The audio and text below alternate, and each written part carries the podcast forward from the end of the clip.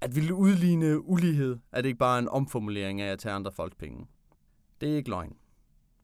Jeg vil dog hellere sige, at vi bedre fordeler den rigdom, vi skaber i samfundet, og dem med de bedste forudsætninger for rigdom, og så hjælper mere med økonomiske udfordringer. Jeg er ikke stor fan af, at der skal betales mere skat, end der allerede gør i Danmark. Men når man kommer til en formue med en vis størrelse, så kan jeg bedre anerkende behovet og muligheden for at hjælpe bredt i samfundet. Ved at have en bred formueskat, for eksempel. Hvordan sådan en kan se ud, bliver vi klogere på her i afsnittet om ulighed. Jonas Gielfeldt fra Oxfam Danmark deltager til en bred snak om økonomisk ulighed. Og der er der mange former for uligheder at blive klogere på, og vi skal da nok prøve lidt forskellige her i økonomi og øjenhøjde. Så hvis du bliver klogere på økonomisk ulighed efter det her afsnit, så følg økonomi i øjenhøjde på Facebook eller der, hvor du hører dit podcast. Så bliver det ikke sidste gang.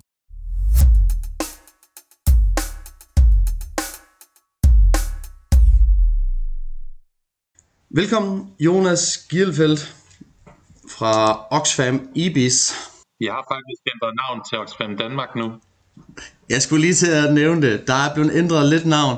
Øhm, men jeg vil gerne nævne det som Oxfam Ibis alligevel, fordi det er jo en organisation, der i sit udgangspunkt kigger på ulighed specielt, og så også øh, den lokale afdeling, eller nationale her i Danmark, øh, så Oxfam Danmark.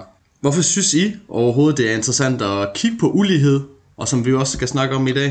Man kan sige, at øh, Oxfam øh, er jo en, en organisation, som har meget fokus på, øh, man kan sige, udgangspunktet var det jo fattigdomsbekæmpelse, øh, men øh, har jo også meget en analyse af, hvad det er for nogle strukturelle udfordringer, øh, de, øh, hvad kan man sige, de lande, der, der er meget martret af fattigdom, øh, hvad det er for nogle strukturelle problemer, de står overfor.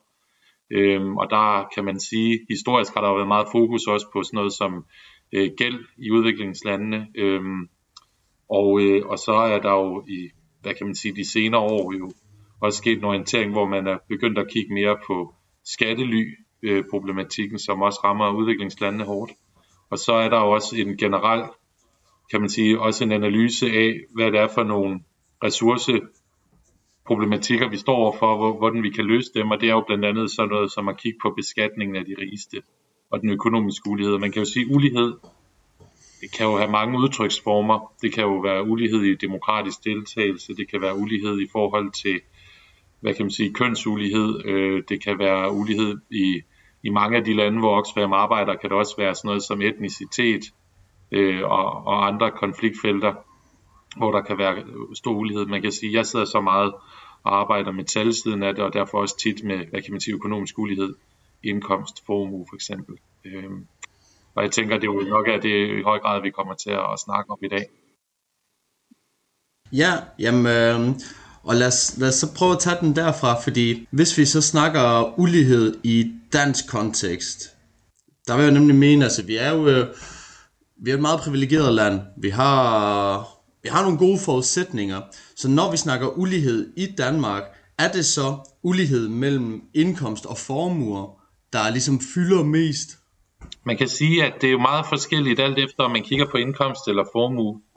Øh, formuligheden er meget stor i Danmark, øh, mens indkomstuligheden sådan komparativt til andre lande er klart af den lave ende. Man kan så sige, at den danske ulighed øh, har været ret kraftigt stigende øh, på indkomstsiden. Øh, hvis vi starter med indkomst øh, og den måde, man opgør det på, så er det jo typisk via sådan noget som Gini-koefficienter, som øh, udmåler den relative indkomstforskel mellem øh, alle mennesker i befolkningen. Øh, og der har man jo, en, hvad kan man sige, en talværdi, der går fra 0 til 1. Øh, og da Danmark, man begyndte at lave Gini-koefficienten i slut 80'erne i Danmarks statistik, så lå vi omkring øh, cirka 20 point. Og den går som sagt fra 0 til 1, eller fra 0 til 100, eller efter hvordan man indekserer det. Men, øh, men den lå på, på 20 eller 0,2. Og nu er vi omkring 0,3. Så man kan sige, at der er sket en, en ret kraftig stigning fra slut 80'erne og så op til, øh, til niveauet, der blev målt her øh, for 2021, øh, mener jeg sidste gang. Øh, er de sidste ja, Måske bare lige for at så opsummere det. Så den er gået fra det der 20 Gini point op til 30. Det er deromkring. Eller fra 2 til 3. Ja, ja. cirka. Øh. Okay, så nærmest en, uh, nærmest, ikke helt en fordobling, men en tredjedel ja, i hvert fald. det er det, og det, man kan okay. sige, det er en ret, øh, det er en ret kraftig stigning, og hvis man skal sætte et kroner og øre på, så har Arbejderbevægelsens Erhvervsråd også kigget på det, og altså top 1% har jo i en 20-årig periode for eksempel haft en, en indkomstfremgang på 700-800.000 efter inflation og efter skat og sociale overførsler er trukket fra. Det er det, man kalder disponibel indkomst. Det er efter skatter og pension og SU og, og, og, og kontanthjælp for eksempel. Øhm, så det er ret voldsomt, hvor man kan se, at de fattigste 10% af danskerne har haft en tilsvarende indkomstfremgang på måske et par tusind kroner. Så det er nogle øh, meget voldsomme forskelle, som kan skjule sig i de der forøjede små ændringer i Gini-koefficienten. Hvis man kigger på det i kroner og øre, er det, er det ret mange penge.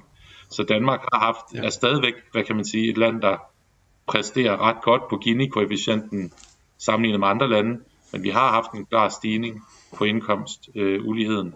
Øh, øh, og man kan sige, meget af det blev også, kan man sige, de komparative studier er jo også noget i ved Danmark, hvor man ser en stigende øh, ulighed øh, i indkomst i rigtig, rigtig mange lande. Så man kan sige, at Danmark vil stadigvæk placere sig godt, trods denne stigning, fordi vi ser også, om man ikke tilsvarende, men så også stigende ulighed i, i rigtig mange andre lande, vi samarbejder, eller vi sammenligner os med OECD-lande for eksempel.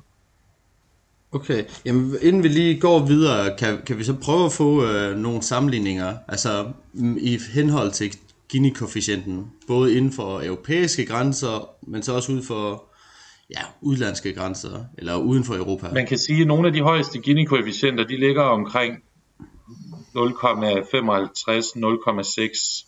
Så vidt jeg husker, det er altså noget som Sydafrika for eksempel. Øh, nogle af de afrikanske lande. Øh, så det er jo meget voldsomt. Øh, nogle af de mere ulige europæiske lande ligger omkring 0,40 Gini point.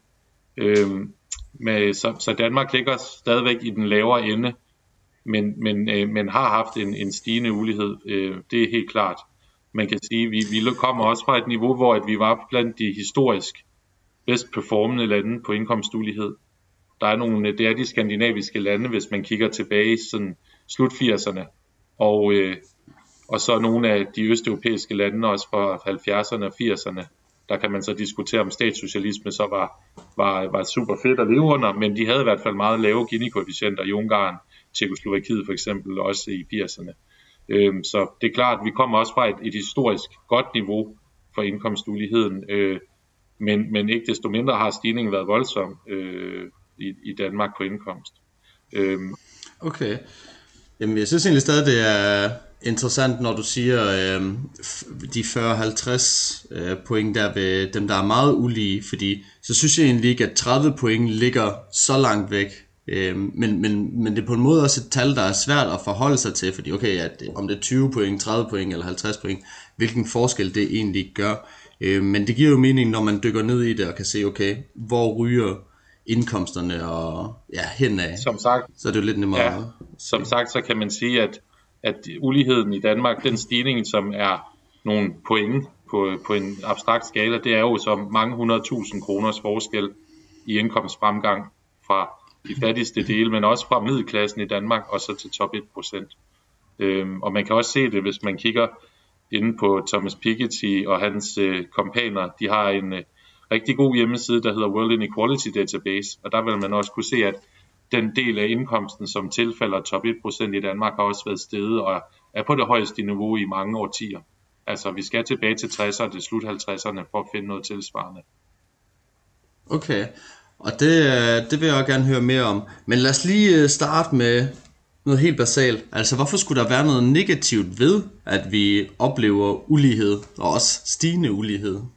Det kan man jo have forskellige holdninger til, øh, alt efter politisk ståsted og ideologi. Men jeg vil sige, noget af det forskning, der er lavet, øh, jeg mener det er IMF, den internationale valutafond, har jo kigget på økonomisk vækst og ulighed, og de har jo øh, en, hvad kan man sige, en, en tærskel, der hedder omkring 0,27 point på Gini.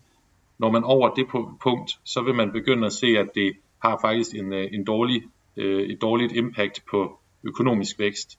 Øhm, og der kan man sige, der er Danmark jo så kommet over den tærskel faktisk, øh, med de 0,30 point, som blev opgjort ved sidste sidste opgørelse af Gini-koefficienten. Øh, så kan man jo sige, ud over de sådan rent økonomiske indikatorer, så er der jo meget forskning fra for eksempel Wilkinson og Pickett, som har skrevet der samlet i en bog, som hedder The Spirit Level, som kigger på øh, performance på rigtig mange parametre. Det kan være sådan noget som sundhed, øh, tryghed, øh, også psykisk sundhed. Altså ulige lande er folk mere stressede og har mere angst, end de er i mindre ulige lande. Sundhed, der performer lige lande bedre. Øh, uddannelse, social mobilitet performer de bedre. Øhm, så der er en lang række, hvad kan man sige, øh, skadesvirkninger øh, på en række parametre inden for sundhed, uddannelse, også kriminalitet, ikke mindst også. Øh, meget ulige lande har meget mere kriminalitet end mere lige lande. Øhm, så der er en masse, hvad kan man sige, en masse downsides ved en stigende økonomisk ulighed. Okay. Øhm, kan man også tillade sig at sige, at øhm, fordelene ved at øh, modkæmpe ulighed, det er bedre bevist i forhold til, at det netop har nogle positive effekter, hvor den modsatte side, i hvert fald mens jeg har prøvet at kigge ind på det, altså, fordi så er det jo sådan noget med trickle down economics, altså at hvis de rige har flere penge, så gavner det faktisk samfundet, fordi pengene drosler nærmest nedad. Øhm, så nogle af de sådan lidt mere liberale synspunkter, de er egentlig lige så vel dokumenteret. Er det også sådan, du opfatter det? Altså det er jo, øh, det er jo en, en, en hæftig debat. Man kan sige, der er jo selvfølgelig øh, er der jo en sammenhæng mellem graden af omfordeling og så hvorvidt ens økonomi er effektiv. Og jeg tror da også, vi i Oxfam vil jo også anerkende, at der skal jo være et vist niveau af ulighed. Øh, hvis, ellers vil det jo skade, hvad kan man sige, lysten til at, at uddanne sig, eller starte en virksomhed, eller arbejde mere. Altså, det vil jo ikke give mening, hvis en, der arbejder markant mere, skal have den samme indkomst som en, der ikke arbejder. Så et vist niveau af ulighed skal der jo være. Øh, men det er klart, at det er så graden af ulighed, som er, er diskutabel, og man kan sige i hvert fald, det er, det forskning, som IMF har lavet på det, øh, og jeg mener også, Verdensbanken har kigget på det, de snakker jo om, at der er altså, kommer man over et vist niveau, som faktisk ikke er så højt endda, omkring de der 0,27-0,3 point, jamen så, øh, så begynder det at have nogle, nogle negativ impact på også økonomisk øh, udvikling i landene. Øhm, og derfor så, øh, så er det også, kan man sige, det er jo en hæftig diskussion også inden for sådan noget som fattigdomsbekæmpelse, øh, hvor at mange liberale, og med god ret også vil sige, økonomisk vækst, øh, globalisering, øh, øget handel, har været med til at løfte rigtig mange mennesker, i, og det kan vi vende tilbage til også, når vi snakker om global ulighedsmål, øh, at der er rigtig mange mennesker, der er blevet trukket ud af ekstrem fattigdom, øh, især i Asien, i Kina, især som flyttede fra landet ind til byerne og begyndte at arbejde på fabrikker. Det har selvfølgelig trukket mod af en meget, meget forarmet tilværelse. Øh, og det er jo rigtigt. Øh, man kan så bare også se, at hvad kan man sige, der er jo, en, der er jo nogle downsides, også ved den her udvikling, som, som handler om dels, øh, at øh, store dele af det, man kan kalde de traditionelle industrinationer, de begynder at have øget polarisering. De begynder at have en øget økonomisk polarisering, som også begynder at, at, at tro måske potentielt stabiliteten i mange lande, som man ellers traditionelt vil sige var stabile lande. USA er et godt eksempel, vil jeg mene. Øhm, så, så man kan sige, at øhm, der er bestemt forskning, der understøtter, at øh, liberal økonomisk politik virker men spørgsmålet er også, om det er det mest effektive redskab til at reducere sådan noget som ekstrem fattigdom. Altså du vil, du vil jo gennem en øget omfordeling kunne øh, løfte langt flere ud af for eksempel ekstrem fattigdom. Øh, det viser forskningen også ret tydeligt. Der har Verdensbanken blandt andet sammenlignet et vækstscenarie med et omfordelingsscenarie, det vil sige et scenarie med vækstprognoser, hvor det er BNP alene, og væksten i BNP, der løfter folk ud af ekstrem fattigdom versus at man omfordelte den vækst, der var mere ligeligt. Og det vil performe meget bedre, hvis man havde en mere ligelig fordeling af, af goderne, øh, sammenlignet med et, et, et, et regulært BNP-vækstscenarie. Okay, øhm, bare lige for at øh, få, få den helt med. Hvis man laver omfordelingsscenariet, øh, altså hvad er det så for på nogle parametre, den performer bedre Altså er det i forhold det til at have en mere stabil økonomi? Simpelthen. Fattigdomsbekæmpelse? Det vil det. Okay. Øh, og der er også, altså, så man kan sige, vækst og, øh, og markedsøkonomi er en rigtig vigtig forudsætning, men jo mere, øh, jo mere omfordelende den tilvækst, der er øh, i økonomien, øh, bliver øh, gjort, jo bedre er det også øh, for fattigdomsbekæmpelse. Og, øh, og det, det er sådan meget det synspunkt, også Oxfam står på øh, i den diskussion. Øh, også derfor, vi peger tit på progressiv beskatning, for eksempel. Okay. Okay. Ja, men jeg kan da allerede høre, at vi har, vi har meget, vi skal igennem, fordi det skal vi da også lige ned på. Men lad os starte med der, hvor øh, du egentlig henviste til for lidt siden, når vi, når vi snakker på det her med global ulighed. Hvad kan man sige er forskellen på global og dansk ulighed? Fordi igen, i Danmark har vi jo det meget godt, så hvad, hvordan ser man på forskellen, hvad der egentlig foregår globalt kontra hvad der sker i Danmark? Man kan sige, at der er to måder, man kigger på, på øh, global ulighed. Den ene, det er det, man kalder between countries. Øh, det vil sige forskellen grundlæggende mellem nord og syd. Og så er der det, der hedder within countries, som er, hvordan uligheden udvikler sig inden for de enkelte lande. Og der, der har udviklingen været sådan, at man er gået fra et, et meget højt niveau øh, på between countries uligheden, øh, som øh, er, er, er, har været faldende over de seneste årtier. Og det er især på grund af, at de her emerging economies over i Asien, at der er rigtig mange mennesker, der er blevet løftet ud af ekstrem fattigdom i Kina, det begynder også i Indien nu, Vietnam og så videre. Øh, der er sket en stor udvikling der, og det er jo en meget folkerige øh, lande, så de, de tæller jo meget, øh, vægter meget, kan man sige, sådan en global opgørelse. Så vi kan se, at den globale between countries ulighed, den er faldende. Til gengæld så kan vi også se, at within countries uligheden, altså uligheden inden for de enkelte lande, øh, den er stigende, og den forklarer i dag mere den globale ulighed end between countries uligheden. Ja, den forklarer det mere. den.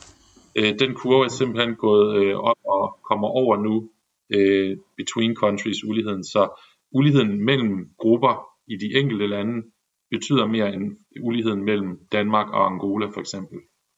Og, øh, og det skyldes, øh, hvad kan man sige, i høj grad det her ryg, der er sket i Asien. Øhm, men også kan man sige, at der er sket en, en politisk reorientering inden for rigtig mange lande, hvor at, øh, man accepterer en større grad af økonomisk ulighed. Ja, men når du siger, at det betyder mere nu med øh, uligheden in, eller within ja. the country, in between countries, altså hvordan skal det forstås? Fordi så får jeg også sådan et billede af, at, øh, at den lokale befolkning, de vil hellere brokke sig over, hvad der sker inden i landets grænser, end hvad der sker globalt.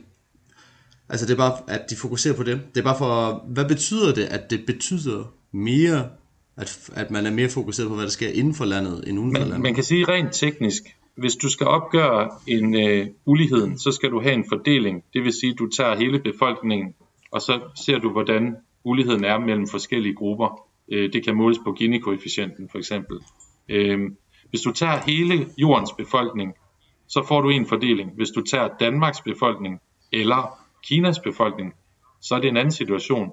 Hvis vi tager Kina som case, rigtig mange mennesker ryger ud af ekstrem fattigdom, og, øh, og, øh, og øh, det betyder, at den globale ulighed mellem lande, den falder. Fordi at så mange mennesker ryger ind i nogle andre indkomstniveauer på den globale fordeling.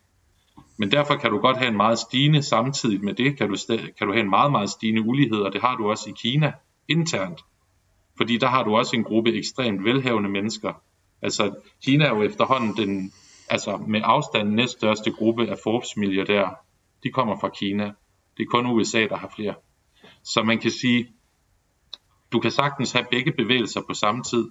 Altså at Kina bidrager til et fald i uligheden mellem lande, men samtidig har en stigende ulighed inden for Kinas grænser. Øh, så det kan være det er to meget forskellige øh, fordelinger af mennesker grundlæggende. Og derfor så kan man også se meget forskellige udviklinger. Og når man så prøver at se, hvor meget bidrager det til den samlede globale Gini-koefficient, som ligger okay stabilt omkring cirka 70 point, hvilket jo er ret højt, hvis du sammenligner med Danmark, og faktisk også altså blandt de, altså på et meget højt niveau, jamen så, øh, så er det, der bidrager mest til det efterhånden, det er, øh, det er den, den ulighed, der er mellem grupper i landene, og ikke mellem nord og syd globalt. Okay, men gør det så en forskel for Oxfam for eksempel? Altså når I ser, okay, det her det fylder mere, øh, dagsordenen er ved at ændre sig en smule, derfor skal vores tilgang også ændre sig en smule. Er det man korrekt? kan sige, at vi har arbejdet på begge parametre øh, i mange år. Altså man kan sige, at nord og syd diskussionen er jo stadig relevant. Øh, der er stadigvæk stor between countries ulighed. Øh, det ser man for eksempel i forhold til øh, spørgsmål som øh, gæld. Øh, man ser det også i forhold til klima. Diskussionen klimaulighed er et område, vi kigger meget på i øjeblikket. Og der er der jo evident, at de historiske udledninger, de ligger jo i de industrialiserede lande i, i Europa og i USA. Øh, og det er i høj grad lande, fattige lande med meget ringe forudsætninger for at kunne inddæmme klimakriser, som bliver ramt meget hårdt med oversvømmelser, orkaner øh, og, og, og tørke. Øh, så man kan sige, der er stadig væsentlig for øh, ulighed mellem nord og syd.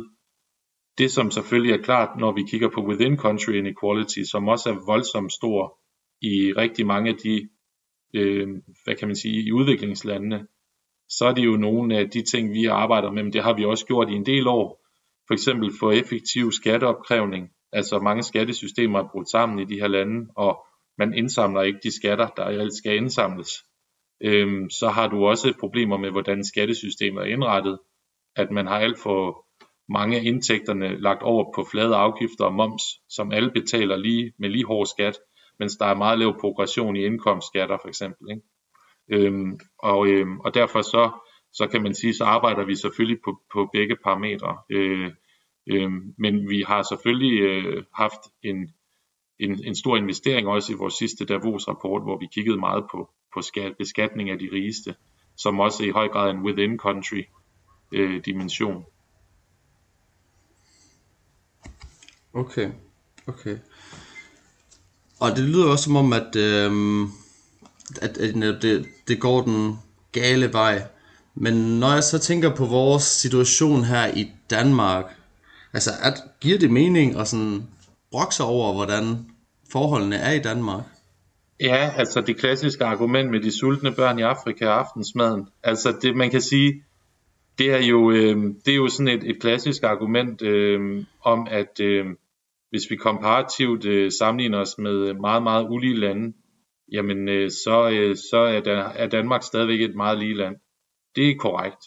Omvendt så er spørgsmålet også, om man vil acceptere en, en glidende tendens imod noget, som ikke minder om Sydafrika, eller Centralafrikansk Republik, eller Kongo, men må, måske nærmere om den angelsaksiske samfundsmodel, øh, og de øh, niveauer af ulighed, der findes for eksempel i England eller USA, som også er betragteligt større end Danmark. Øh, og der vil jeg sige, at altså personligt og også øh, den organisation, jeg arbejder i, så er vi jo den synspunkt, at vi, jeg synes, vi synes ikke, at vi skal acceptere øh, en, en gradvis erosion af et lige samfund. Og man, vi kan bare se også, som sagt, altså kigger man under Gini-koefficienten, så er det jo altså ret mange penges forskel, der er på, hvem der modtager stadig mere og mere indkomst. Og det er en, en mere og mere ulige fordeling, som øh, efter vores overbevisning er skadelig på sigt for os for det danske samfund. Man ser den samme bevægelse også i Sverige. Og forklaringerne kan være flere. Øh, dels så handler det om lønspredning, øh, for eksempel, øh, som er, har været stigende. Øh, det handler også om politiske valg, altså man har haft øh, generelt en ambition om at sænke skatterne for de højeste indkomster, øh, og man har øh, også haft en ambition om via de sociale overførsler at få flere folk i arbejde. øh, og derfor har man jo været hårde ved sådan noget som kontanthjælp, dagpenge, pensioner osv. Øh, og det er jo alt sammen med til at, at øge uligheden. Øh, men derudover kan man sige også, at et, et vigtigt aspekt, som jeg også synes er vigtigt at nævne her, det er, at det jo ikke alt som måles i Gini-koefficienten. For eksempel så, øh, hvis man øh, justerer Gini-koefficienten for øh, det offentlige forbrug, velfærden, det faktum, at der er mange ting, vi ikke skal betale for i kroner og øre, når vi går ned til lægen, eller vi bruger øh, vores øh, børnehaver og sygehuse og, og, og så videre, jamen så, øh, så vil Gini-koefficienten være langt lavere i lande, hvor du har en stor offentlig sektor med universel velfærd. Og det er klart også, hvis man prioriterer skattelettelser over for velfærd, jamen så vil impactet også være hårdest på dem med de laveste indkomster. Hvis du får øget brugerbetaling, som flere politikere har luftet idé om, så vil det også øh, vende den tunge ende nedad. Det kan bare ikke nødvendigvis måles i en Gini-koefficient. Nej, okay.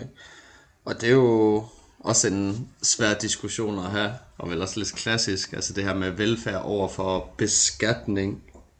Øhm, men grund, grund til, at jeg også øh, stødte på dit navn, det er jo også fordi, du øh, har været med til at foreslå, at man burde beskatte mere i Danmark. Øh, mere specifikt var det den her, at I gerne vil tage 1% af nettoformuer over 35 millioner. Og så har I talt, at det vil give 16 milliarder. Hvad, hvorfor kan det være en løsning? Jeg skal lige justere, det var, øh, vi har siden fået opdateret tallene, øh, fordi formuerne kan jo okay. gå op og ned, og vi havde en inflation. Så det seneste skøn, vi har, er 12 milliarder kroner. Det er stadigvæk øh, mange penge. Jamen, man, man kan okay, sige, at grundlæggende så øh, vores, øh, vores holdning er jo, at vi har, øh, vi har jo i dag et skattesystem, som på mange måder understøtter ophobning af formue og ophobning af kapitalgevinster. Og hvis du kigger på top 1% øh, i Danmark, men i de fleste vestlige lande, så øh, er en stor del af deres indkomst, det er fra øh, kapital. Det vil sige aktier eller, øh, eller renter eller lignende indtægter fra kapitalgoder. Og øh, man kan vel også kalde det passive, passive indkomster. indkomster. Og der kan man sige, der har vi jo et skattesystem i Danmark, hvor du har en øh, højeste marginalskat, og det her det er jo så før vi har fået vedtaget en top-top-skat, men den er lige nu omkring 56% øh, på marginalen på indkomstskat. Øh, til sammenligning så er den højeste beskatning på aktier og kapitalindkomster 42% Og vi ved, at omkring jamen 70-80% af al kapital- og aktieindkomst ligger faktisk hos top 1%. Så det er meget, meget voldsomt øh, til gode, altså det er voldsomme måder at tilgodese en meget lille gruppe i samfundet på, øh, skattemæssigt. Og man kan sige, at formueskatten er jo en anden måde. Altså en ting er, at man kunne hæve kapital- og aktieindkomstbeskatning, øh, men man kan også bruge formueskatten til at beskatte den formue, der så er akkumuleret, øh, og som man får de her kapitalafkast af. Men skulle den her altså 1% af formuen, altså skulle det så være den den konstante formue, som en person har, eller skal det være den formue, som kommer fra netop øh, kapital? Det vil være, af, af, hvad kan man sige, af rådstokken, det vil sige ens formuebeholdning. Øhm, og man kan jo designe en formueskat. Nu har vi lavet en, der dækker alle formueaktiver, og med aktiver, der kan det jo både være faste aktiver som boliger og ejendomme, øh, det kan også være øh, finansielle aktiver som aktier eller andre former for værdipapirer. Så vi har, vi har valgt i, i Oxfam Danmark at køre med en ret lav procentsats på en meget bred skattebase, der indeholder alle aktiver i princippet. Man kan jo sagtens designe, sin, øh, designe en formueskat på andre måder, hvor man har en høj beskatning af, af visse typer af værdipapirer. Altså mulighederne er mange. Øh, Chancel, som er en af Pikettys gode venner, Lucas Chancel, har jo også foreslået en grøn formueskat med meget høje procenter på 10-15 procent, der er på værdipapirer og ejerskab af øh, sorte, øh, hvad kan man sige, fossile øh, aktiver. Øhm, så man kan jo lave formueskatten på mange måder. Øhm, vores pointe er bare, at formuer, øh, formuerne har vi set øh, globalt har været i meget, meget voldsom vækst. Øh, især under covid øh, var der jo en kæmpe værdistigning. Det er rigtigt, den er så faldet igen lidt efter vi fik inflationskrise øh, som jo, øh, inflation har jo en tendens til at spise af, af værdien af formuer. Øh, men ikke desto mindre, så har vi set over de seneste mange år en ret voldsom vækst i formuerne. Og man kan sige, det er bare en oplagt kilde til finansiering. Og med meget lave skatteprocenter, det er også det, vores beregning viser, så kan man faktisk mobilisere et meget, meget betragteligt beløb. Øh, og øh, også med en skatteprocent, som ikke nødvendigvis betyder, at alle de her virksomheder, de skal ud og realisere deres, deres virksomhed for at betale skatten. Og det er jo noget af det, man kunne kritisere for eksempel Piketty's formueskat for, når han anvender meget, meget høje procenter, øh, som han foreslår. Ja, jeg har hørt, at de skulle være lidt ekstreme, men lad os, øh, lad os vente lidt med ham. Øhm, nu, kommer vi, øh, nu kommer vi ind på flere ting, øh, jeg synes er rigtig spændende. Men jeg vil gerne lige hurtigt have afrundet den der med øh, 1% af nettoformuer. Fordi som du også selv siger, så er den meget bred i det, og man har andre muligheder, og det er jeg sikker på, at I jo også har øh, overvejet. Så hvad er det, der har gjort, at I har slået jer fast på, okay, vi vil bare have en bred øh, og fast skat kontra de andre? Øhm, man kan sige, at øh, vi, der er jo mange holdninger til det. Altså, mit, mit synspunkt som, som analytiker, der, der sidder der og kigget på det her, det er jo ikke fordi, at, at vi siger, at det her det nødvendigvis skal være den model, man vælger. Det er jo, øh, når man opgør formuer, så kan der jo være nogle spekulationselementer i, hvis du beskatter for eksempel kun finansiel formue eller visse typer værdipapirer, så vil folk gå ud og købe mange ejendomme for det, fordi de er så ikke formuebeskattet. Øh, og derfor så kan der jo være sådan nogle, nogle hvad kan man sige, indkomstformueflytninger mellem aktiver. Og derfor kan der være en god grund til, at vi, vi tager alle aktiver med, men det er også derfor, at vi har en meget høj beløbsgrænse på 35 millioner. Det er først den formue, der ligger over de 35 millioner, øh, som vil blive omfattet af en 1% beskatning, og det er også fordi, at vi ikke skal have, at folk, der har en hus, der er steget meget værdi, øh, men som derudover ikke er formuende, at de, øh, at de skal betale en formueskat. Altså man vil sagtens kunne lave en formueskat på 5 millioner for eksempel. Men, men der vil man også øh, ramme, hvad kan man sige, en meget, meget bredere personkreds. Fordi at hvis du har en pensionsopsparing, og dit hus det stiger i værdi, så vil, øh, så vil man hurtigt kunne komme ind og betale øh, sådan en, øh, en formueskat. Og der kan man sige, at vi er, vi, vores interesse er primært at kigge på dem, som virkelig har meget. Og det er dem, som i vores optik er dem, der må stå først, når vi skal finde finansiering til at løse de udfordringer, vi står overfor globalt. Og derfor så har vi en høj grænse, en lav procent, øh, og alligevel så giver det 12 milliarder kroner. Det er, det er mange penge, øh, og som vil kunne løse rigtig mange af de udfordringer, vi står med både nationalt og globalt, og det globale proveny er næsten i omegn af 2.000 milliarder dollars. Hvad skal det betyde? Når det glo- globale ja, proveny? Det vil så være en, en, lidt mere, en, lidt, okay. en lidt mere avanceret model, det har Oxfam International kigget på, hvor det er eh, differentierede satser, der hedder 2, 3 og 5 procent, alt efter om man har 5 millioner dollars, 50 millioner dollars eller 1 milliard dollars. Så hedder procenterne 2, 3 og 5.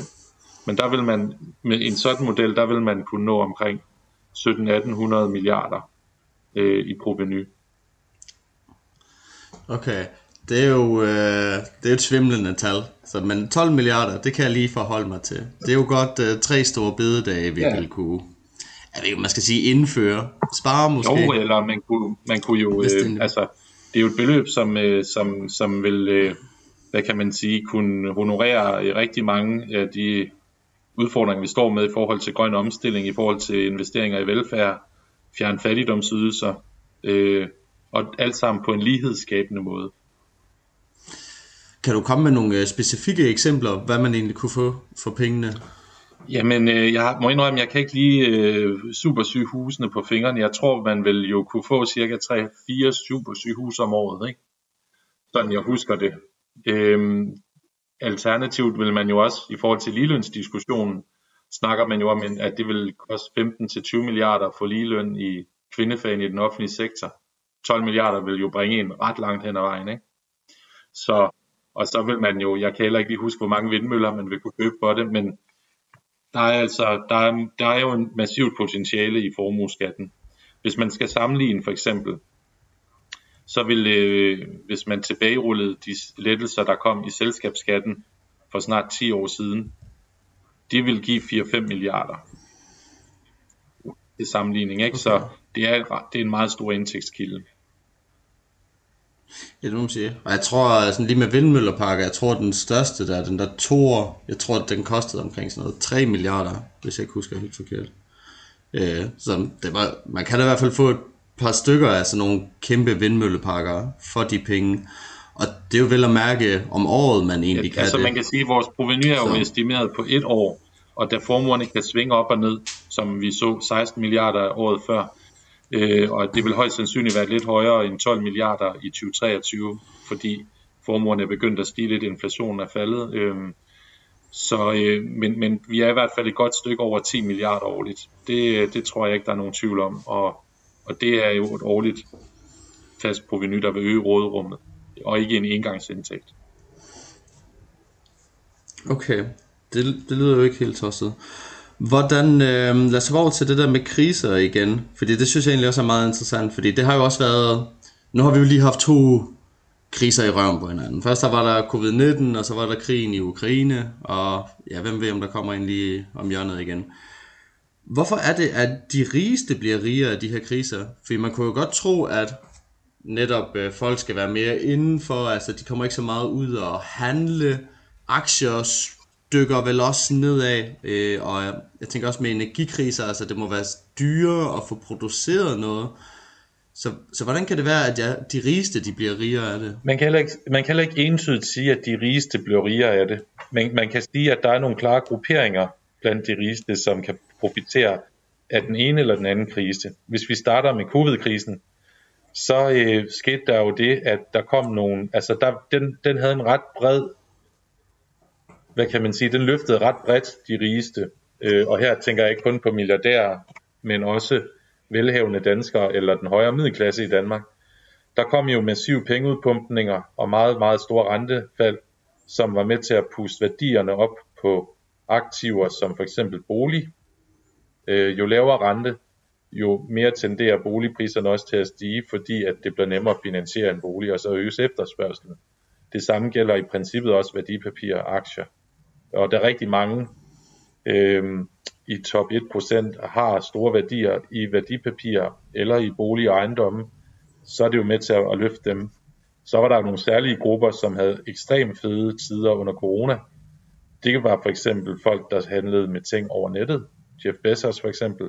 Det er klart, når alle de fysiske butikker lukker ned, så er der flere, der handler over nettet. Øh, og medico-virksomheder, øh, dem der var involveret i at udvikle vacciner, fik også nogle meget voldsomme øh, profitter ud af covid-krisen. Så er det rigtigt, at med inflationskrisen, øh, øh, som kommer både fordi vi har haft øh, covid-nedlukningerne, de massive pengeudpumpninger, og så også at vi får øh, globale flaskehalse logistisk i forhold til at pludselig kommer økonomierne op at køre, men produktionsapparatet har været nedlukket i en længere periode, og derfor så er kapaciteten ikke op på fuld udnyttelse, og der er et efterslæb, der skal hentes ind. Det er med til at presse mange varepriser op. Fragtraterne, som Mærsk har profiteret voldsomt af, bliver pustet voldsomt op i den proces. Så kommer vi også til en øh, krig i Ukraine, som skaber store øh, øh, usikkerheder omkring fødevarer, omkring energi. Øh, og der kan man sige, der er der jo så nogle milliardærer, der er blevet ramt, nogle rige mennesker, der er blevet ramt der, mens andre har profiteret. Dem, der sidder i fødevaresektoren, dem, der sidder og handler med energi, har haft fede tider. Der vil sikkert være andre milliardærer, som har haft dårligere tider. Øh, men der, vi kan jo se i forhold til de store virksomheder, at der er jo nogen, der virkelig har, også har skummet flyden på inflationskrisen, øh, og haft det, vi vil kalde overnormal profit.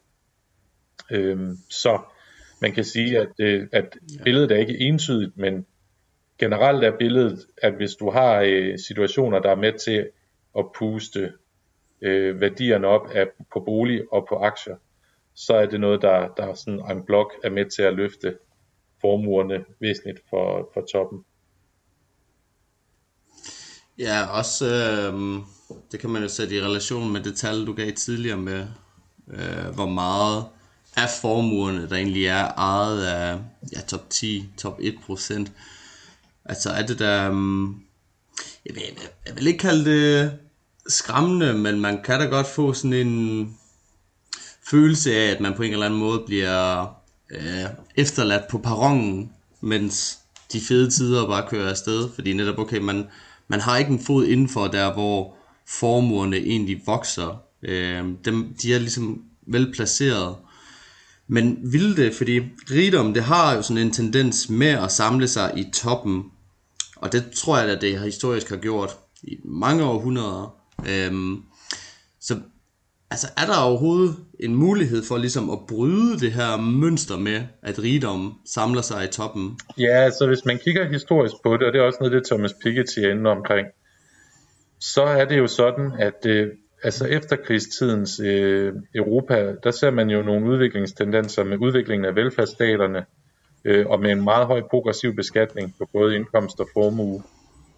Der ser man faktisk, at, at, at ejerandelen af den samlede formue i samfundene, og også den samlede indkomstkage af top 1% andel falder. Øh, den er så begyndt at stige igen øh, siden 80'erne, øh, og det er jo også et udtryk for en politisk reorientering væk fra den, hvad kan man sige, efterkrigstidens øh, keynesianske øh, velfærdsorienterede linje, og så over mod en mere liberalistisk linje, øh, som også afspejler sig i det. Men også selvfølgelig sådan noget som globalisering og øget konkurrence.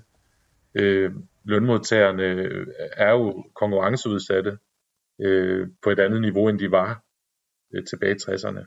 Øh, man kan flytte sit produktionsapparat til andre lande. Og så er, øh, tror jeg også, at man, at man øh, må sige, at så noget som øh, mulighederne for indkomstflytning er jo også blevet væsentligt nemmere for top 1%. Det er nemmere at flytte indkomster væk fra højt beskattede lande til lavere beskattede lande. Og det er også noget, der er med til at presse øh, skattesatserne øh, nedad. Og det har vi jo set især på selskabsskatten. Øh, så mange af de ting er jo spiller sammen og er med til at, at skabe de forandringer, vi har set. Øh, men men det, man kan sige, det er jo også et udtryk for, og når vi snakker om, om, om uligheden, at der er en, en stigende finansialisering af økonomien. Øh, værdipapirer og, og, hvad kan man sige, passive investeringer fylder stadig mere. Øh, ikke bare hos altså, den rigeste, øh, de rigestes øh, indkomster, der kan vi se en stigende, altså en stigende betydning af aktier og kapitalindkomster, øh, sammenlignet med øh, 10 år før for eksempel øh, i Danmark okay, og globalt så betyder, hvad kan man sige, hele værdipapirmarkedet også stadig mere sammenlignet med den øh, mere, hvad kan man sige, reelle økonomi. Øh, og det er også noget, der er med til at understøtte øh, øh, ulighedsudviklingen. Altså, jeg mener, vismændene viste også, at øh, når de skulle ligesom forklare den stigende ulighed i Danmark, så var nogle af de, altså nogle af de allermest, hvad kan man sige, øh, de, de, de grunde, som var mest øh, havde størst effekt i det, jamen det var så noget som, at vi har øget kapitalindkomst og aktieindkomst i Danmark, sammenlignet med slut 80'erne. Fordi at det er øh, indkomster, der er så koncentreret i toppen, og de fylder mere af den samlede nationale indkomst, øh, sammenlignet med tidligere. Det, Men at de fylder ja, mere? Hvis du ser den samlede indkomstkage i Danmark, så fylder kapital- og aktieindkomst markant mere, end de gjorde for 20-30 år siden. Øhm, simpelthen volumenmæssigt. Og det er, det er også med til at drive okay. udviklingen.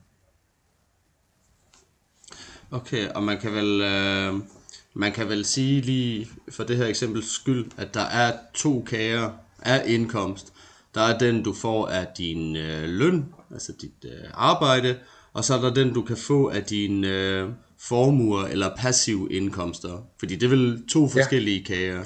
det er det hvor netop gevinst på aktier og andet, det, det er så begyndt at fylde mere. Er der, hvad er de uheldige konsekvenser ved det? Altså at formue, formuer, indkomster begynder at fylde mere?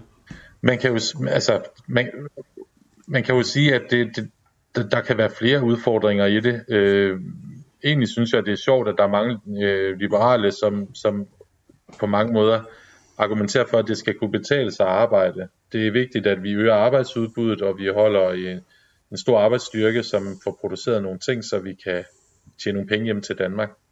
Øhm, og så går man så ud og på at lempe skatterne, fordi at man mener, at det øger incitamentet til at arbejde endnu mere. Man øh, sænker overførselsindkomster og forringer pensionssystemer. Men altså, vi ser jo stadig også en stigende tendens til folk, som selv pensionerer sig som 45-årige på baggrund af formueindkomster. Det kunne være fra boligmarkedet, det kunne være fra aktier eller andre værdipapirer, men, men det er i hvert fald noget, som ikke understøtter arbejde, i min optik. Derudover er det jo klart, altså selvfølgelig ud fra et fordelingsmæssigt perspektiv, dem der i forvejen sidder på stor formue, gavnes jo af, at der kommer stadig mere og mere aktiespekulation, at boligmarkedet bliver mere og mere, hvad kan man sige, også et, et ben, man kan tjene mange penge på. Altså den effektive beskatning af boligformue er jo også markant lavere, end den er på aktier. Altså det er jo sådan, at det er jo, udover den løbende boligbeskatning, så er det jo skattefrie indtægter, hvis du sælger et hus med øh, stor fortjeneste. Og jeg ved godt, at folk skal ud og refinansiere en ny bolig med det, og derfor går jeg heller ikke personligt ind for meget, meget voldsom boligbeskatning. Men hvis man kigger på det sammenlignet med andre former for kapitalgoder, så er den effektive beskatning på bolig markant lavere, end den er for snart sagt alle andre ting, også aktier, som jeg i øvrigt også mener er for lavt beskattet. Så man kan sige, det er jo øh, det er nogle af de ting, vi vismændene og også Finansministeriets ulighedsrapporter har vist, i hvert fald i Danmark, men jeg kan forestille mig, at det er et billede, man også ser i mange andre vestlige lande, det er, at, øh, at, at øde, en øget vækst i, øh, i aktie- og kapitalgoder og boligfortjenester er med til at pushe uligheden op. Ja, jeg synes også selv, øh, det, det, det er en, en svær problemstilling, fordi netop, okay, boliger, det er noget, vi på en måde alle burde have ret til at, at have og købe i hvert fald. Og det samme med aktier, altså hvad der galt i, at folk investerer, de har jo en risiko med det. Øh, det er jo deres penge, de investerer. Men alligevel det her med, at det er sådan en passiv indkomst. Man sætter nogle penge, og så arbejder de for en, om det så er i mursten eller værdipapirer. Og netop det kan komme til et punkt, hvor man så egentlig ikke behøver at arbejde mere, og det kan jo ske allerede fra, øh, altså fra ens forældres penge nærmest. Så man tillader jo også folk, at de egentlig bare kan leve i rigdom uden at skulle arbejde. Bare ved at have de her værdier, og jeg, jeg synes det er svært, hvorvidt man skal beskatte det eller ej, fordi netop øhm, folk skal da have lov til at have den her mulighed for at tjene en god sum penge. Men det virker netop bare som om, at mm, den metode har det med at koncentrere sig på få hænder, fordi dem, der er øh, rige og har været rige i lang tid, altså de har jo bare de bedre muligheder for at investere, så mens en bare, almindelig person måske kan investere i et hus eller to igennem livet, så dem, der er rige og super rige, de kan jo måske investere i 10-20, hundredvis af huse og boliger, og på den måde også forøge formuerne i så større en grad. Hvorfor jeg nok er hellere til, at man, ja, men der skal der i hvert fald finde noget beskatning af det. Men det er da nok svært at altså, balancere altså, det. Jeg vil sige, at et, som et eksempel, så synes jeg jo, det, det, det forhold, at vi har forskellige skattesystemer, efter om det er lønindkomst eller kapital- og aktieindkomst. Hvorfor ikke have et ensartet skattesystem, hvor man betaler det samme af alle de former for indkomster, man har? Det vil som minimum, synes jeg, være både sådan øh, teknisk i mening, og jeg synes også, det vil være mere retfærdigt. Det er ikke fordi, at jeg synes, man skal brandbeskatte øh, øh, hverken kapital, aktier, selskaber eller formue. Men vi ser for det første et nedadgående pres på selskabsskatten, på de højeste indkomstskatter, og vi har også set lempelser på kapital- og aktieindkomstskatterne.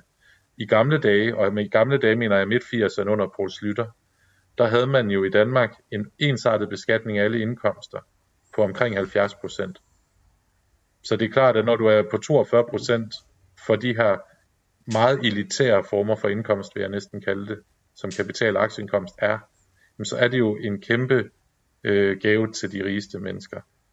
Og jeg, jeg har ikke den holdning, at de alle sammen skal op og betale 90% i skat, og det er Oxfam i øvrigt heller ikke. Men en minimum kunne være, at man havde en ensartet beskatning af det. En formueskat på 1% for øh, formuer, der er oppe på et så højt niveau, mener jeg også er rimeligt. Man kunne også snakke om sådan noget som arvebeskatning. Altså, der har man jo, øh, der har man jo også en meget lempelig beskatning af en passiv indkomst. Og så ved jeg godt, der er mange, der vil postulere, at det er en dobbeltbeskatning, og der er allerede betalt skat af de penge en gang.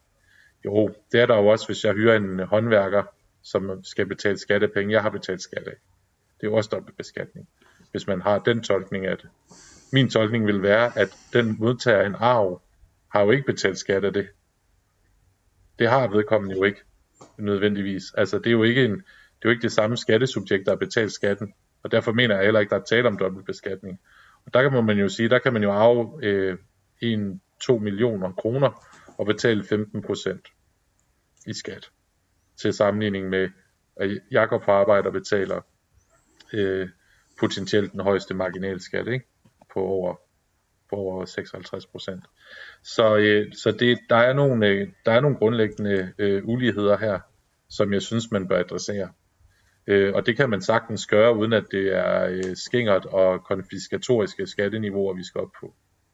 Men der er også en pointe, som jeg synes er, at en ting er fordelingspolitik, noget andet er også finansiering af vores øh, grønne omstilling, af udviklingen af vores velfærdssamfund. Og der må man bare sige, at der er et trade-off. Hvis man vælger at give, som skiftende regeringer har gjort over de sidste 30 år, 25-30 år, de, der er blevet givet skattelettelser for i omegnen af 50-60 milliarder kroner alt efter opgørelse. Og det er klart, vi oplever, at der er ringere vilkår mange steder i vores velfærd. Det er, det er der jo en grund til. Der er jo sket en omprioritering af ret mange penge. Øh, og det, det, det sætter sig selvfølgelig øh, også i den oplevelse, hvad kan man sige, serviceniveau, vi ser mange steder i vores samfund. Og det er jo igen en pointe, jeg synes er vigtigt at få med, som man ikke indfanger i Gini-koefficienter. Men det er jo dem, der er mest afhængige af velfærden, er jo dem, som ikke har pengene til at gå ud og købe det på et privat marked. Og derfor så er det også en væsentlig diskussion, også ud fra et lighedsperspektiv, øh, om vi vil prioritere øh, lavere skatter øh, versus øh, udgifter brugt på, hvad kan man sige, universel velfærd. Ja, ja, og jeg ja, der blev overbevist efter nogle samtaler her i øh, økonomi og øjenhøjde, at man, man faktisk også godt kan få mere velfærd for mindre skatter, men, men det er en helt anden diskussion øh, i forhold til, hvis, hvis man privatiserede mere af velfærden, altså kunne man måske godt ændre nogle ting på den måde, men det er ikke lige det, vi skal diskutere nu her. Jeg har, nu nævner du selv det der med 90% beskatning, og det tager jeg som om, at det er en idé fra Thomas Piketty. Er det korrekt? Jeg kan ikke huske, om det er endnu højere end, øh, men altså jo, for de aller, aller største formuer ja. er vi jo deroppe omkring øh, i, i hans øh, formuebeskatningsmodel. Så har han også en indkomstskattemodel, hvor han jo også mener ud fra en længere økonometriske beregning, at øh, den reelle skat for de allerhøjeste CEOs kunne i princippet også være over 80%. Og det vil stadig være en optimal skattesats. Og det er for... Hvad forsvarer han det med? Jamen altså, man kan sige, i forhold til indkomstskatterne, der siger han, at der sker det, der hedder rent seeking. Grundlæggende så rent seeking, det er også det, man ser i overnormal profit øh, for virksomheder. Det vil sige, at øh, du går ind, og så øh, får du en større del af kagen, end du egentlig er berettiget til.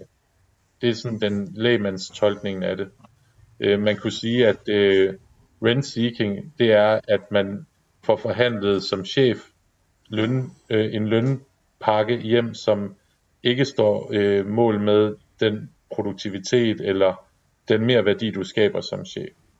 Og der mener Thomas Piketty ud fra hans data, at der er rigtig mange af de her top CEOs, øh, som øh, har fået forhandlet nogle lønpakker hjem, som ikke altså som er, er, øh, har et overhead i forhold til, hvad det egentlig er for en mere værdi, de bidrager med. Og, øh, og det, der har han så den analyse, at ud fra den parameter, hvis han modellerer ud fra den parameter, så kan man sætte skatterne op omkring 80% på den gruppe. Øh, det vil være hans argumentation. Øh, jeg, jeg vil sige det sådan, hvis man tager indkomstskatterne, øh, at det er klart, der er et trade-off imellem øh, hvad kan man sige, folks lyst til at arbejde og en meget, meget høj skat på arbejdsindkomst. Øh, og derfor vil mit synspunkt være, at jeg synes som udgangspunkt, at man skal kigge, det er ikke fordi jeg vil afvise, at man skal øge skatterne på, hvad kan man sige, på, på topskatten på løn for eksempel. Men, men jeg synes, at jeg vil personligt nok først gå efter at hæve skatten til, øh, på, på kapital- og aktieindkomster. Øh, der kan man sige, Piketty, han har så meget øh, sin formueskat, som han, han fokuserer meget på. Øh, og der kan man sige, at han har nogle meget, meget høje satser, som jeg også umiddelbart personligt selv mener er, til, er, er meget høje. Og det handler jo selvfølgelig om, at meget formue er bundet i aktier, som er ejerskab over virksomheder. Og det er klart, at hvis du, hvis du sætter en meget høj skat på formue, så vil der være mange, der skal ud og realisere øh, formuen for at kunne betale skatten. Det vil sige sælge virksomheden eller på anden måde likvidere aktiver, så man har penge til at betale en skat. Derfor synes jeg også, at når man har formueskatter, skal man også bruge skatteprocenter med måde, sådan at man har en sats, som gør, at vi det understøtter, at folk de stadigvæk har mulighed for at drive deres virksomhed videre. Og det gælder i princippet også arveskatten. Det er jo en hæftig diskussion om den nuværende arvebeskatning. Den er med til at gøre det umuligt for øh, virksomhedsarvinger at, øh, at drive virksomhederne videre, fordi de får dræn, drænet deres kapital. Jeg vil sige, jeg synes, at den er lidt hysterisk i dansk kontekst. Øh, der er mange muligheder for henstandsordninger allerede. Men det er jo selvfølgelig en diskussion også, når du snakker formueskat, at hvis formuen ikke er bundet i en pengetank, øh, men derimod en virksomhed, og det er jo det, man typisk vil se også i Forbes milliardærliste, jamen så skal man selvfølgelig heller ikke øh, ud og bede dem om at komme med en tredjedel af virksomhedens værdi per år. Fordi, men man kan jo sagtens have en argumentation om, at hvis man vil holde formuerne stabilt, og de er jo allerede på et ekstremt højt niveau, og der er en enorm formulighed, som også er meget større end indkomstuligheden. Øh, hvis man vil holde dem i ave, så har vi jo beregnet i Oxfam, at så skal man op på en skattesats omkring 8-10% for sådan at tage den formue tilvækst, der har været historisk. Øhm, så det, det vil være det lav. Så vil du holde formuen sådan nogenlunde stabil. Okay. Okay. Hvis, du har været lidt inde på det, men det her med, når man begynder at beskatte, så kan man jo godt få øh, den konsekvens, at personer eller virksomheder flytter til udlandet for at undgå den her beskatning. Altså er der en løsning til sådan en problemstilling, hvor man kan bedre sikre, at virksomheder bliver i landet, i Danmark for eksempel, kontra at flytte efter bedre beskatning? Altså er der en måde at udligne den ulempe for en virksomhed på? Man kan sige, at Danmark har jo egentlig nogle okay regler for, øh, for at stoppe, hvad kan man sige, skatte, altså udflytning. Øh, vi har det, som hedder havelåsskatten, som øh, grundlæggende betyder, at hvis du, hvis du flytter store aktiver ud af landet, så betaler du 42% i exit-skat, øh, så vidt jeg husker. Øh, så nogle af de mekanismer er allerede på plads. Øh, vi har også det, der hedder CFC-beskatning, som betyder, at man ikke bare kan flytte for eksempel meget, meget værdifulde patenter øh, ud af landet øh, og til lavskattelande. Det er jo det, som man har haft store problemer med øh, i mange andre lande, at man har de her intellektu- øh, intellektuelle rettigheder, eller hvad hedder det, intellectual property rights, jeg kan aldrig huske, hvad det er på dansk, men grundlæggende patenter og andre øh, vigtige, øh, vigtige ting, som, som rykkes til lavskattelande, og så betales et selskab dernede alle pengene for hele koncernen. Ikke? Så man kan sige, øh, der, er, der, der har Danmark nogle relativt øh, skarpe regler, øh, som er med til at forsvare vores, vores skatteproveny. Øhm, og det, men, men jeg, skal ikke, jeg er ikke skattejurist, så jeg skal ikke, det er kode på blokken, at der ikke er undgåelsesmuligheder, det er der selvfølgelig. Øh, men grundlæggende er det jo nogle af de mekanismer, der er, er i spil, øh, som skal i spil, også hvis man vil undgå, øh, at folk de bare flytter formuen til Liechtenstein. Øh, men, men Oxfam øh, internationalt har også den klare øh, ambition, at man burde hæve globale skatter. Altså nationale skatter er altid øh, sårbare over for øh, at, øh, aggressiv skatteplanlægning grundlæggende. Og derfor er det også, i, hvad kan man sige, vores helt store drøm er selvfølgelig, at vi får en global formueskat.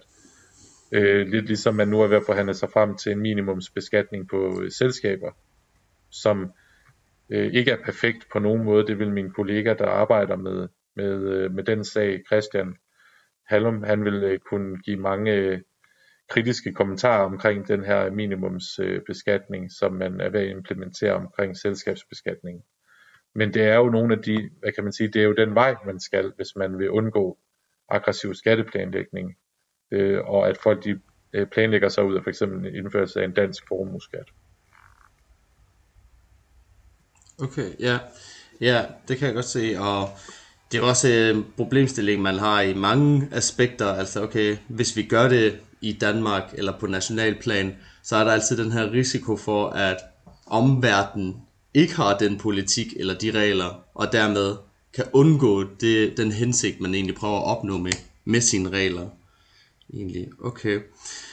Okay, jeg tror vi er ved at være der, men lad os uh, slutte af med sådan et spørgsmål som, altså, er det bedste, der kunne ske i forhold til ulighed, egentlig at vi får nogle bedre skattesatser? Eller hvad er det ligesom, der kan gøre udslaget for, at uligheden den mindskes, og ja, samfundsstrukturen bliver det mere stabil og gavnlig? Jeg vil sige, der er, der er, tre, øh, der er sådan tre søjler, som jeg synes er meget vigtigt. Og jeg har været inde på nogle af dem.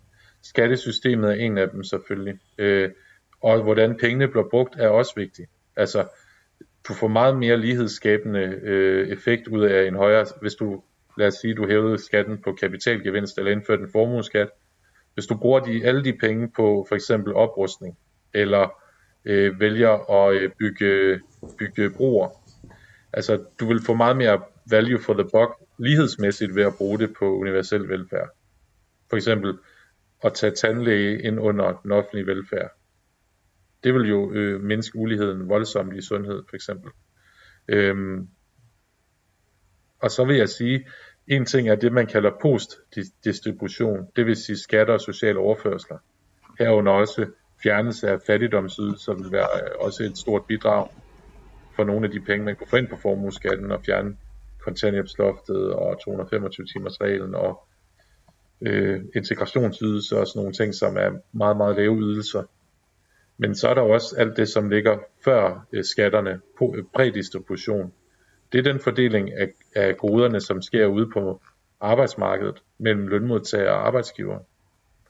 Og der kan man sige, en af de ting, der gør, og det er en analyse, som Chancel, øh, en af Piketty's øh, løjtnanter, han også har lavet, den viser jo også, at der er en stor forskel øh, mellem øh, USA og Europa i forhold til udviklingen i uligheden. Og noget af det, som jo virkelig batter, hvis man sammenligner USA med Europa, det er jo, at vi har et meget mere organiseret arbejdsmarked. Vi har fagforeninger, hvor man forhandler om totalproduktet, så at sige, mellem virksomhedsejere og lønmodtagerside. Og der er det klart, at hvis du har en meget ringe, eller snart sagt ingen organisering af arbejdskraften, jamen så øh, vil det også være med til at øge lønspredning, øge uligheden voldsomt. Så det er også en vigtig, vigtig parameter, når man snakker om at få mere lighed. Det er jo, at du har nogle stærke, hvad kan man sige, øh, stærke kræfter på lønmodtagersiden, som kan forhandle nogle resultater hjem, som gør, at man får en del af kagen. Mm. Øhm, og det har vi heldigvis også i Danmark, men vi har også en svækket fagbevægelse, hvor færre og færre medlemmer øh, og hvor der er flere og flere, der står uden fagforening. Og det er også på sigt en udfordring for uligheden i Danmark, vil jeg sige. Ja, bestemt. bestemt. Og netop, som du også siger med organisering, altså netop hvis man har det mere overskud i sin økonomi, altså ja, mest skrald er det jo måske ligesom i de mest fattige lande, hvor de skal tænke på overlevelse, så slemt vil jeg sige, sådan er det jo nok ikke i Danmark for den brede befolkning i hvert fald. Men det der med, at man kan bedre organisere sig, og man kan bedre få et overblik over, hvad sker der egentlig i Danmark og med vores økonomi, det gør også, at vi kan tage nogle mere rationelle og langsigtede beslutninger. Og måske også ja, netop for eksempel fokusere på den grønne omstilling frem for bare, ja, hvordan klarer vi lige det til dagen i morgen. Så der er der helt sikkert mange aspekter ved ulighed, øh, der er betydningsfulde for samfundet, som jeg hører det hele. Okay. Jonas Gilfeldt, du skal have tusind tak, fordi du vil uh, deltage og gøre os klogere på det. Det er mig, der siger tak.